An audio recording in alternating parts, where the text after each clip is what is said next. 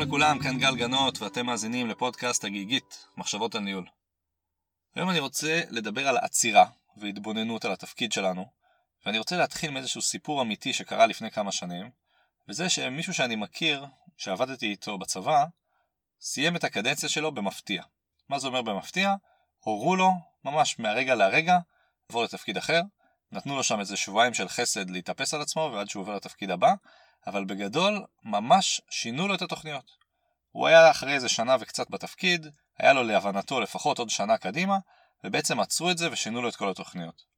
ומה שקרה, זה שאני זוכר ממש את האירוע פרידה שלו שהוא מסיים, והוא אומר לכולם, תשמעו, מעולם לא הייתה לי כזו הזדמנות להסתכל אחורה ולחשוב מה עשיתי, מה לא עשיתי, ומה הייתי צריך לעשות אחרת. ובעצם זה משהו שאני ניסיתי לקחת משם. היכולת שלנו לעצור באמצע העבודה, להתבונן אחורה, ולהגיד האם אנחנו גאים במה שעשינו, האם אנחנו מרוצים ממה שעשינו, האם היינו עושים דברים אחרת.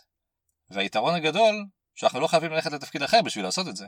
אם נצליח לדמיין את הסיטואציה שהורו לנו לסיים את עבודתנו בתפקיד הנוכחי כרגע, או בשבוע או בשבועיים הקרובים, ואנחנו בעצם נסתכל עכשיו אחורה ברטרוספקטיבה על התפקיד ונגיד איזה אנשים הצלחתי לקדם, איזה פרויקטים הצלחתי לקדם, האם עשיתי את הדברים בצורה נכונה על פי סדר העדיפויות הראוי, האם אני גאה במה שעשיתי, האם עכשיו ברגע שאני לא אהיה פה, כביכול, העסק יקרוס, או שהדברים מספיק יציבים כדי שהם ימשיכו הלאה.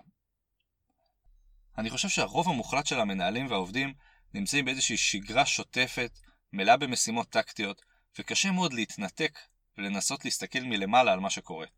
אני חושב שהתרגיל הזה, שקרה לבחור ההוא במציאות, אבל מאז אני מנסה לסגל את זה במה שנקרא בכאילו, אני חושב שהתרגיל הזה יכול ממש לעזור כדי להביא את התחושה הזאתי של האם אני גאה או מרוצה ממה שעשיתי לידי ביטוי. כי אני חושב שהדרך הכי נכונה להבין האם אתה מרוצה במה שקרה, היא לנסות לחשוב מה יקרה שאתה לא תהיה שם. הרי נקטעו בבת אחת כל המאמצים שלך וכל הדברים שרצית לעשות. אתה מסתכל אחורה ואתה רואה האם באמת עשיתי את מה שרציתי.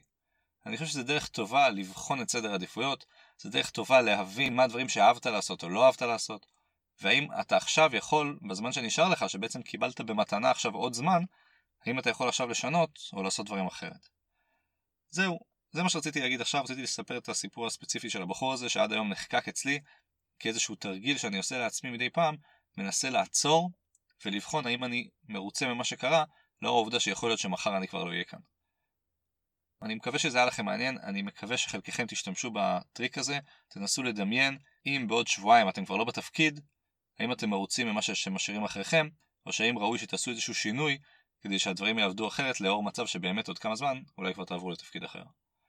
זהו עד כאן, כרגיל, הערות, שאלות וכל דבר אחר מוזמנים לפנות דרך האתר הגיגית.co.il או דרך דף הפייסבוק הגיגית מחשבות על ניהול. תודה לכם והמשך האזנה נעימה.